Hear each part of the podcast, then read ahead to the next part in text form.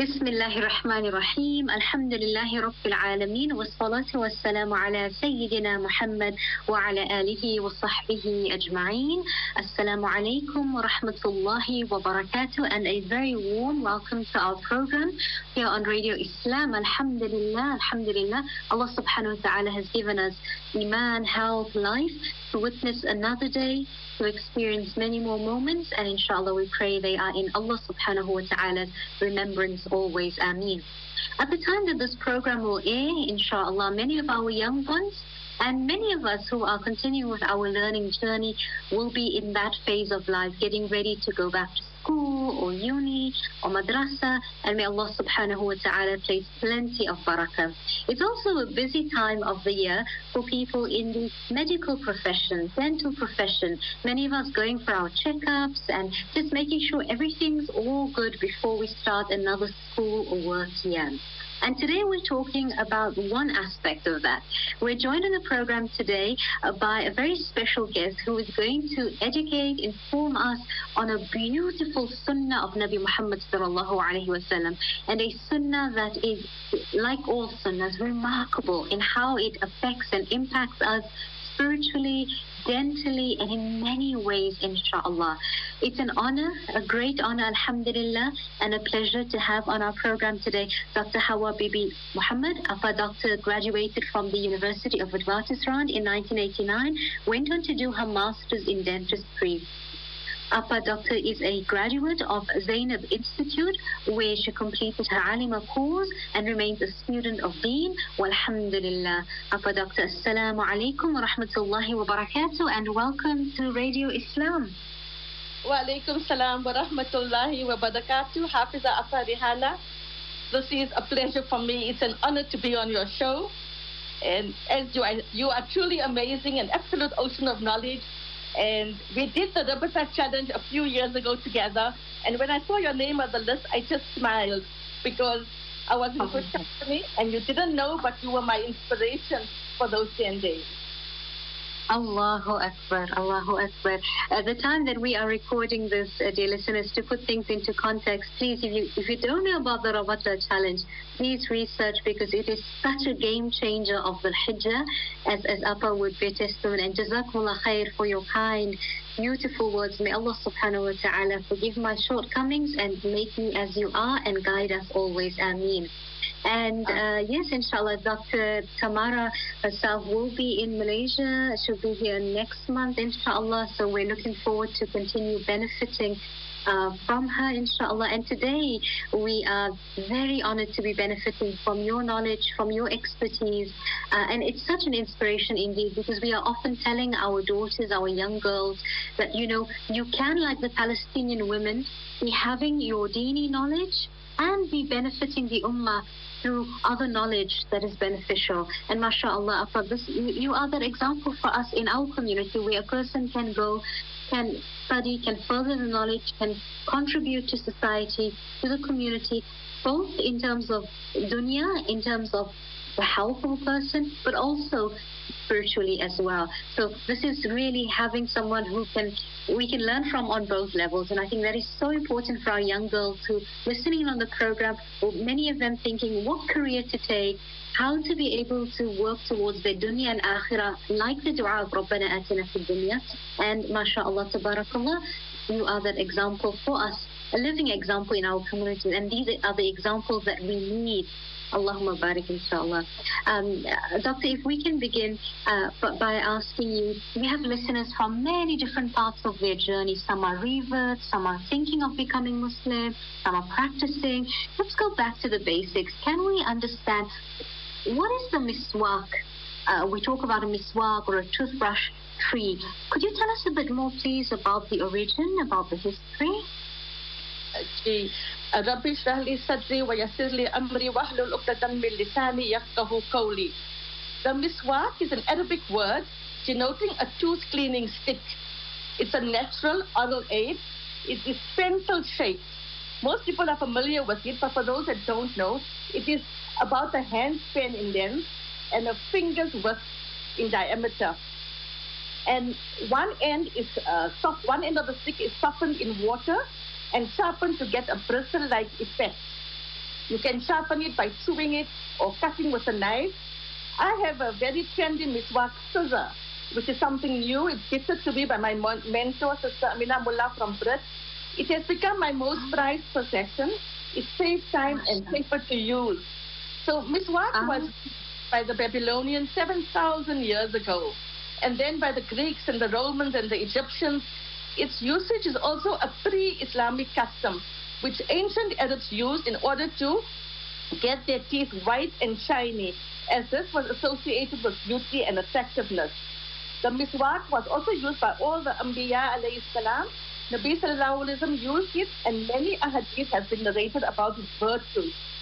Islam teaches us the importance of cleanliness of the body and basic oral hygiene is incorporated as a very significant religious practice. MashaAllah. This miswak um, scissor sounds very interesting, Appa. Definitely something we need to look into, MashaAllah. Um, on, on, the dental level, uh, please remind us or motivate us on why the miswak is so good for our teeth. So maybe you could tell us more about how it actually works, please. A good oral health has a major influence on one's general quality of life and well-being. It has a serious impact. So many chronic and systemic diseases have been associated with poor oral health. We see a need globally for safe, effective, and economical oral hygiene products, and the miswak fits this description perfectly. I call it going the ancient way naturally. And the beneficial effect of miswak in respect of oral hygiene are partly due to its mechanical action and partly due to its pharmacological action. So the mechanical action is easy to understand. We physically we we rubbing our teeth like how we use a toothbrush. That's the mechanical mm-hmm. action. But the chemical action most people don't know. The miswak contains many different chemical compounds. That's natural chemical compounds found in the toothbrush tree. And all are essential for dental health. So here's a quick list and then we'll detail all their benefits. So in the miswak, you get tannic acid, silica, volatile oils, resin, sulfur, vitamin C, sodium bicarbonate, fluoride, calcium, and some sticks like the, from the neem tree, it contains the densest favorite, the, the fluoride. So when you chew uh-huh. the miswak, the fresh sap is released and has an anti-cariogenic effect. That means it takes away decay. The fluoride and the resin in it also prevent caries. The release of calcium and fluoride strengthens the teeth. The silica removes stains, and due to its abrasive nature, it promotes whiteness of the teeth. The chloride in the miswak removes stains as well. The tannin reduces plaque and gingivitis and acts as an astringent. And then it also has essential oils. This has a characteristic aroma and stimulates saliva flow. Vitamin C in the miswak assists in repairing and healing the tissues of the mouth, and sodium bicarbonate acts as a dentifrice due to its mild abrasive properties and also has a mild germicidal action. And then calcium promotes remineralization of the enamel. So there's lots to consider for, from the miswak. So interesting, subhanAllah. And you mentioned the fluoride. I didn't know that, mashallah. Um, Doctor, I think you probably get asked this question, the next question, many times. When we when we take the miswak and we take the toothbrush that we would buy at the pharmacy or the supermarket, and then the toothpaste, how do they compare in terms of efficacy, please? Okay, so from the recent research and previous studies, most have shown a superior effect of miswak over the conventional toothbrush. The natural chewing stick is still being used in many developing countries uh, like the Middle East due to the low cost, simplicity, and availability. And miswak has also been incorporated into many mouthwashes, chewing gum, toothpaste, dental cements, and dental varnishes. And all the studies reported a positive effect of miswak with its anti-plaque, anti-gingivitis, antifungal, anti-ulcer, anti-cariogenic, promotional wound healing and whitening properties. And the three main components of enamel, the fluoride, calcium, and phosphate, are all found in the miswak, and hence its potential to remineralize the enamel. And low levels of tooth loss in adults have been found in countries where miswak is widely used. And it's amazing that 30 years ago, I did a program for Radio Islam on the miswak, and all this information was not available. Now, research, now research is being carried out, carried out, and 1400 years later, we're seeing the benefits of the miswak, which Nabi Sallallahu Alaihi Wasallam informed us about. Allahu Akbar, Allahu Akbar. So let's come to the Sunnah part, Doctor. Uh, can you, and again, our aim is to inspire, to motivate everyone to be using their miswak. Uh, could Doctor take us through a bit on that, please, in terms of the virtues? If you could share with us, I know there's many, but if Doctor could share with us a few of the virtues of the miswak that could, inshallah, motivate us to pick up our miswaks and use them yes. consistently virtues. Miswak creates a fragrance in the mouth and eliminates bad odors. It improves the sense of taste, assists in eliminating toothache, prevents further increase of decay which already set in. It's affordable and effective. It increases a person's eloquence. It strengthens the gums and strengthens the eyesight. It sharpens the memory, aids digestion, and the reward of salah is increased. Removes the yellowness from the teeth and causes it to glow it prevents tooth decay. And some scholars have mentioned up to 72 benefits of using the miswak. The smallest being the freshness of the prayer, and the greatest being the remembrance of the kalima at the time of death. So when using the miswak, we should remember to make an intention of performing a sunnah act. After all, another virtue is used in using the miswak is for the pleasure of Allah subhanahu wa ta'ala. So it comes in a hadith, Bismillahirrahmanirrahim, وأن عائشة رضي الله عنها أن النبي صلى الله عليه وسلم قال السواك مكهرة للفم ومزدات لربي Aisha radiallahu anha said that the Nabi sallallahu alayhi wasallam said the miswak cleanses and purifies the mouth and pleases the Rabb. So uh, this hadith informs us of two great benefits, one relating to this world and the other to the year after. The worldly benefit is the cleaning of the mouth, whereby offensive odors are removed by the use of miswak. And the benefit for the year after is the gaining of the pleasure of Allah subhanahu wa ta'ala, which is our goal and aim in life.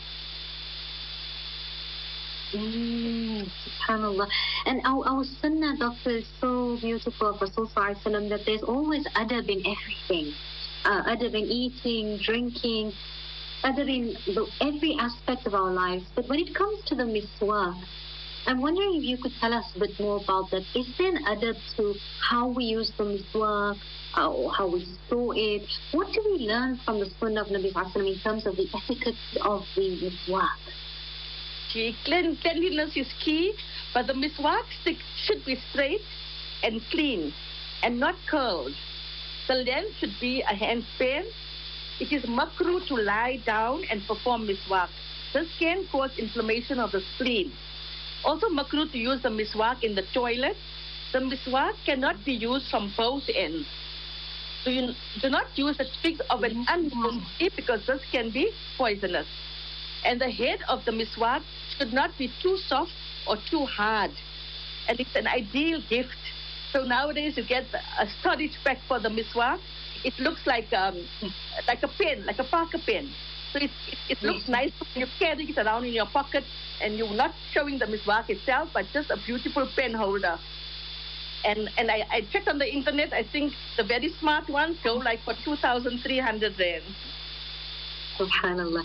Uh, doctor, in talking about um, you know your line of work, your expertise as a dental practitioner, have you ever come across patients where using the miswak is a disadvantage to them? Uh, yes, we, we, we have, and I think oh. because they, are not using it correctly. So because the bristles, ah. if you just picture the miswak, the bristles lie in the long axis of the stick. And the bristles of a toothbrush lie perpendicular, so at right angles to the brush handle. It makes it very difficult to reach the teeth far back on the lower teeth, like on the side facing the tongue. That's, mm-hmm. that's one disadvantage. And then the miswak users tend to be in the habit of cleaning their front teeth only. So if you see somebody sitting at a wedding and they have their miswak with them, they're in public, so they're not going to clean their back teeth. They got the habit of just confining their cleaning to the front teeth only, and they ignore the posterior or the back teeth. They do this for ease and saving time, but then they are um, doing a thorough job in cleaning their teeth. And then you get gingival recession or receding gums. Uh, this is also seen more often with the miswak users uh, due to mechanical trauma. Like they, the mis- miswak is formed correctly, it's not soft enough, so it damages the gum and causes the gum to move downwards. And that gives you a gum issue. And then another problem with the miswak users is the interdental cleaning. It's very limited with the miswak. So as Muslims, we should not deprive ourselves of a tremendous amount of reward which this noble practice carries. But I have to emphasize that our diets are very different from yesteryear and from other countries. So I advocate the combination of conventional toothbrush, interdental brushes, toothpaste, floss, mouthwash, and the miswak. And then on a lighter note, Apa Rihana, miswak does mm-hmm. Yes, please. not it, does, it, it is not on the list of Israeli items to be boycotted, and it has no expiry date. So, so all the problems, all the problems can be overcome by correct uh, by teaching the patients how to use a miswak correctly. Mm.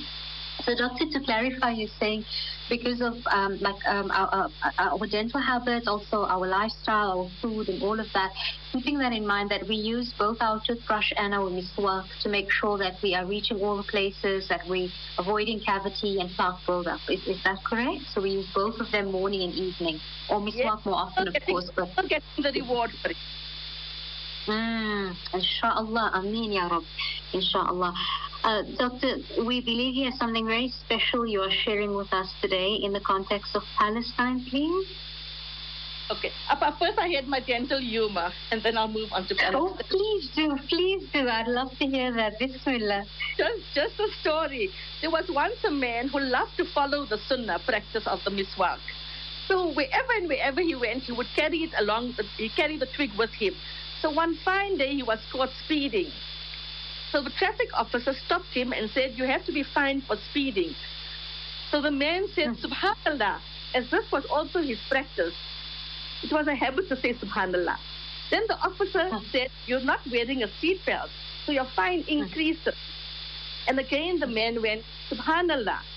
And again the annoyed officer said, You also have a kid on the front seat, and this further increases your fine.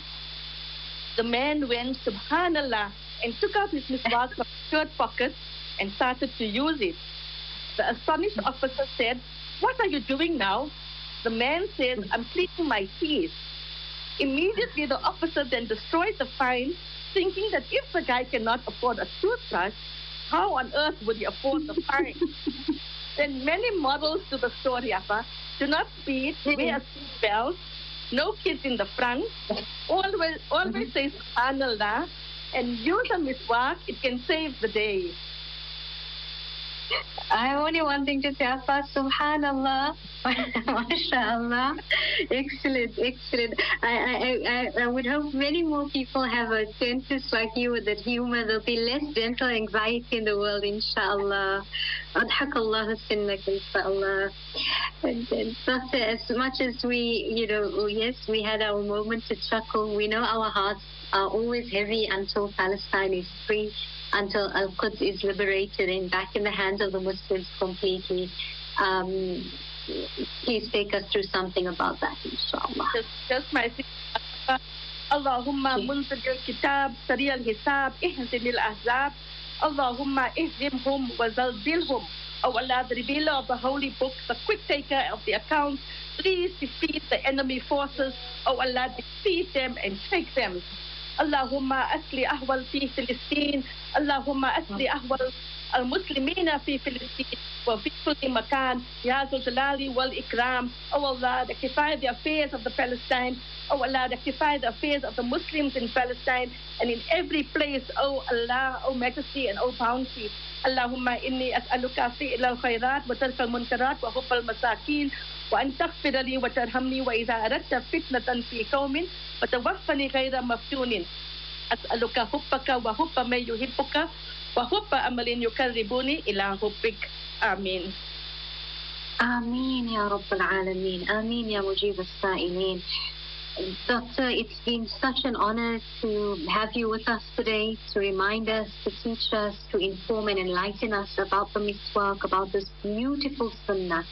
And may Allah subhanahu wa ta'ala fill our hearts with love for the sunnah and love for all the sunnah.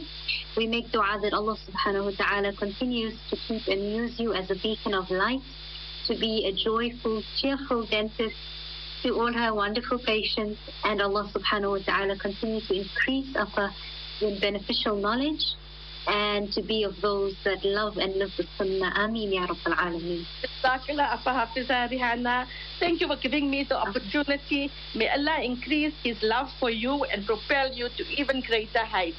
Assalamu alaikum wabarakatuh. Wa assalam wa rahmatullahi wa barakatuh. Today we were hearing from Appa Dr. Hawabibi Mohamed. Appa is a dentist and also a graduate of Zainab Institute where she completed her Alima course and remains a student of Deen. Alhamdulillah, all about the miswak. And if you missed this, you can always follow back on the podcast, inshallah. That will be on the Radio Islam website. Listen, play back to it and share it with your other mothers and sisters, inshallah. We then go for an ad break and return with more after this. Do stay with us. A warm welcome to our second segment of this hour, and inshallah, in this segment, we're going to focus on becoming better Muslims. How is it that we can learn from our mistakes? I mean, very often, you know, we are stuck by the mistake that we're making, and that holds us back from actually growing. It holds us back from actually uh, improving on ourselves. Now, Michael Jordan, the great, one of the greatest basketball players of his time, said, I have missed more than 9,000 shots in my career. I have lost almost 300 uh, games. On 26 occasions, I have been entrusted to take the game winning shot, and I missed. I have failed over and over and over again in my life.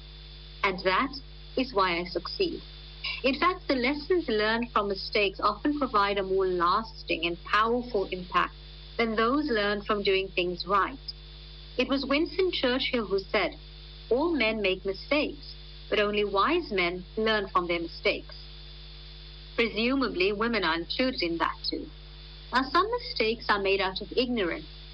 When a Bedouin came to a masjid in Medina Munawwara and began urinating in it, the companions wanted to attack him for such conduct.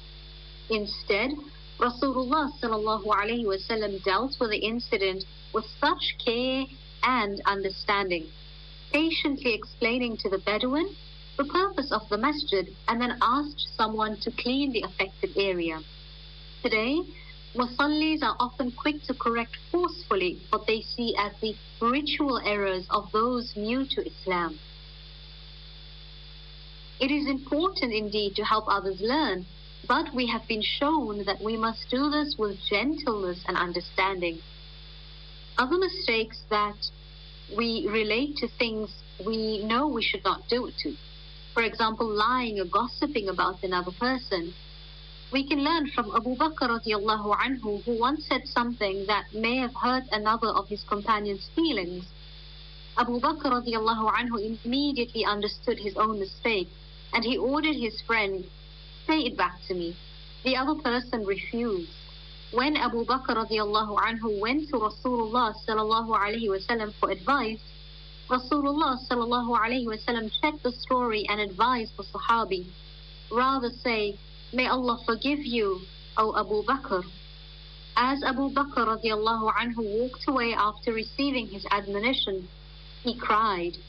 You can imagine he never did this again.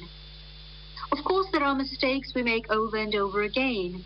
It takes effort to adhere daily to the key rituals of Islam, both correctly and on time, to be consistently kind and sincere, to remain humble in all circumstances, to treat all people equally, regardless of their status, nationality, to be generous with what we have, and to genuinely want for others what we want for ourselves. Yet it is never too late to aspire to change. In a hadith recorded in At-Tirmidhi, we learn that Rasulullah sallallahu alaihi wasallam said, "Every son of Adam makes mistakes, and the best of those who make mistakes are those who repent." Mistakes made by some of the 25 Anbiya alayhimussalam mentioned in the Quran were pointed out so that we can learn from them. Adam alayhi salam's error of judgment is well documented. Right, the story of eating from the tree. Our understanding as Muslims is that Adam and Hawa alayhi salam subsequently repented for their sins and Allah accepted their sincere repentance. In this context, there is no need for a perpetual feeling of guilt or for perpetual punishment. Mistakes can be forgiven. Dawood alayhi salam is known for his vanquishing of Jalut. He is known for his melodious psalms, for his sound judgment, uh, wisdom as a judge. Yet he too was not free from erring. When two brothers came up to him, one with an ewe, the other was 99, he heard the first one complaining that the other even wanted his single ewe. Dawood alayhi salam made a decision about who was right without even hearing from the opposing party. He subsequently realized that his God given gifts of wisdom and judge, justice were not there to be used just in any way. So, despite, or perhaps because of his position as king, he asked forgiveness from Allah for any self pride and haste, and he was indeed forgiven. Yunus alayhi salam made the mistake of giving up. He was angry that the people of Nineveh would not listen to his call to worship one God. And so he boarded a boat, was overthrown by the coast sailors in an attempt to calm the storm, swallowed by a gigantic fish, and finally, when he was in the darkness of the fish and the darkness of the night, he called out in distress to Allah and asked for forgiveness. Allah heard and Allah forgave. He gave Yunus alayhi salam another chance. Even, you know, Rasulullah sallam was reprimanded in the chapter of Abasa, the story of Abasa, and you can read more about that in the Quran Kareem. We continue to make those very same mistakes today, not following guidance given by those who are looking out for our best interests being quick to judge a situation, giving up easily, and treating people differently. Right? We see that all the time, and even in our own lives. Stephen Covey, the author of The Seven Habits of Highly Effective People, recommends when you make a mistake, admit it, correct it, and learn from it immediately. It is a good advice, but omits the need to also ask for forgiveness. For Allah subhanahu wa ta'ala says in a hadith Qudsi, O son of Adam, so long as you call upon me and ask of me, I shall forgive you for what you have done, and I shall not mind. O son of Adam, were your sins to reach the clouds of the sky, and were you then to ask forgiveness of me, I would forgive you. O son of Adam, were you to come to me with sins nearly as great as the earth, and were you then to face me, ascribing no partner to me, I would bring you forgiveness nearly as great as it. I only wish that we would become a little more forgiving of each other. May Allah subhanahu wa ta'ala help us to be such. Insha'Allah. Ameen. Now, as we enter the last few moments of this program, I would love to share with you a beautiful, refreshing perspective for those of us that have children or grandchildren or have children in our care. This is something so beautiful. It goes as follows Ask children what kind of a prophet's day they had. So whether it's, especially I think with our own children or grandchildren, this is something we can do regularly with them. And it's such a refreshing way on how to uh, connect and make relevant the Anbiya alayhi to our children's lives. The author writes, Ask children what kind of a prophet's day they had. Was it like a Yunus alayhi salam day that you felt alone and trapped and thought to give up? Was it like a Musa day that you weren't sure if you could do what you were tasked with? Was it like a Maryam day where someone mocked and judged or made you feel rejected? Was it like a Hajj day that you prayed, then acted, and therefore were able to quench your own need and protect someone else you cared for? Was it like a Dawood day that you had to stand up by yourself to a bully? Was it like a Suleiman day that you were so present in your surroundings you felt you could talk and connect with the animals and creation around you even if you felt alone? Was it like a Nuh day that you stayed strong in what you believed in even as people laughed at your concerted, quiet confidence? Was it like a Yusuf day that you stayed humble even as you achieved leadership and were in charge of everything? Was it like an Adam or Hawa day that you felt maybe scared you didn't know what lay ahead and everything seemed new and overwhelming? Was it like an Isa day that you spoke up and defended someone even though you felt small? Was it like a Nabi Muhammad sallallahu wasallam day that you smiled easily at others and they thanked you for your kindness? The author of this piece, Afifa Saeed, writes, Spiritualize our youngsters' struggles and successes by humanizing change makers of scripture and bringing them alive to the reality of our days. Be it so. Ameen. And that is beautiful. Subhanallah. May Allah subhanahu wa ta'ala make us of those who take our true role models and allow ourselves to humanize them as they were human, just like us, and be able to see ourselves through them. Insha'Allah. Ameen. And with that, as we get closer towards the end of the program, I do want to take this time to share with you and inshallah for us to continue as Dr. took us through and to continue with the dua for Palestine.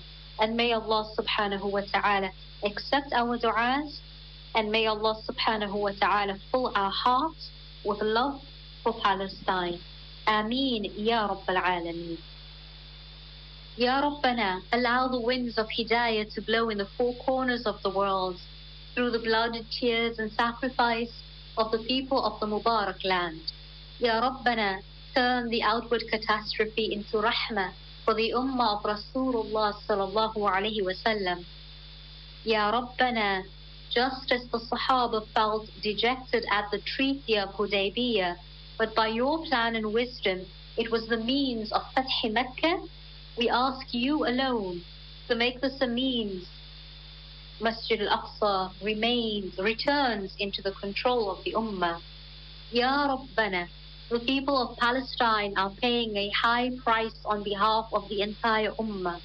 Make it a means of every Ummati turning to you in performing five daily salah, in worshipping you with ihsan, and leaving out sins and all acts of your displeasure.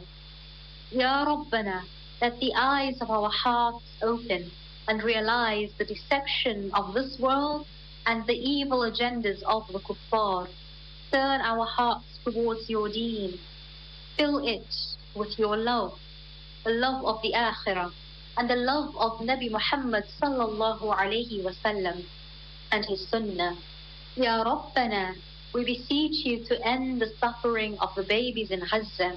Make them a means of their parents entering into Jannah. Our hearts are shattered.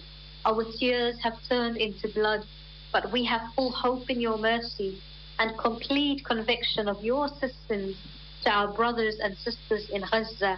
Ya Rabbal Alameen. Ya Allah, please accept, hear and accept our du'as. Ameen, Ya Rabbal Alameen. We ask you to continue on a daily basis keeping the people of Gaza in your du'as. Ameen.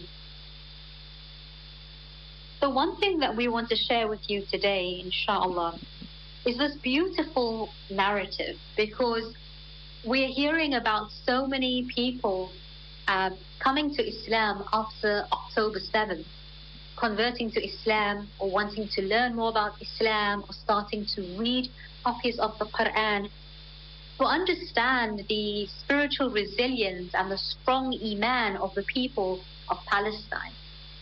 Subhanallah. So, what I want to share with you today is one man's example of how he came to Islam. And it literally is through Surah Al Kahf. A German medical scholar said, I was traveling one day and I met a young man at the airport who presented me with a translated copy of the Quran. I thanked him and put the copy in my pocket with the intention of throwing it in the trash. A'udhu billah. After the young man was out of sight, so as not to embarrass him. The doctor forgot the copy in his pocket, boarded the plane, and because of the length of the journey and the boredom that permeates it, he said, I took out my copy of the Quran from my pocket when I felt its presence, and then I opened it and turned the pages, so my eyes fell on Surah Al Kahf, and I read. Then two verses stopped me, and they are Allah saying, Glory be to Him, that means, and you see the sun when it ter- rises, it turns away from their cave to the right, and when it sets, it turns towards them to the left, while they are in a gap thereof. And the verse that means, and you think they are awake while they are lying down, and we turn them to the right and to the left, and their dog stretches out its forearms with a catch. The doctor says that turning them over while they are sleeping is understandable in order that their bodies do not sore if they remain asleep in one position. But what surprised the doctor was he said it said in the ayah before that, and you see the sun when it rises, it turns away from their cave to the right, and when it sets, it turns towards them to the left meaning that the sun enters the cave every day, but it does not come directly on their bodies. And he says that this is known in the medical science in order not to get bed sores, it must be a ventilated room and the sun enters it without it being directly on the body. And then the doctor went back to thinking about the next verse, where he says that really, in order for ulcers not to occur, the lying, meaning the person lying down, must be turned over so the body does not fester and rot and be eaten by the earth. But what amazed the doctor was that their dog was not turning over like them, but rather spreading its arms in one position for 309 years, and his body did not ulcerate or rot. This prompted the German doctor to study the physiology of dogs and what amazed him was that he found that dogs have unique glands under their skin that secrete a substance that prevents skin ulceration as long as there is life in the dog's body, even if they do not move and turn right and left like the humans in the cave. The doctor became Muslim because of this miraculous matter. What amazed me is that the German doctor, from his first reading of Surah Al Kahf, was stopped by miraculous things, and he did not just read without contemplation, as many of us Muslims do. Allah subhanahu wa ta'ala has commanded us to worship Allah properly through proper religious knowledge and to reflect on the Quran. In Surah 38, Ayah 29, Allah subhanahu wa ta'ala says, This is a blessed book which we have revealed to you, O Prophet, so that they may contemplate its verses and people of reason may be mindful. May Allah subhanahu wa ta'ala make us mindful of the Quran Kareem and may Allah subhanahu wa ta'ala guide us so that we turn to the Quran and we read and we understand and memorize and implement and contemplate what we read in the Quran. Ameen Ya Rabbil Alameen. And with that, alhamdulillah, we come to the close of another edition of the program and look forward to joining you next week, inshallah. We make dua that for all those that are getting ready for a new school, madrasa, or ulum, study, that Allah places plenty of barakah in your time, in your efforts and preparations. Until we meet again next week, Allah subhanahu wa ta'ala keep you in afiyah. Wassalamu alaikum wa rahmatullahi wa barakatuh.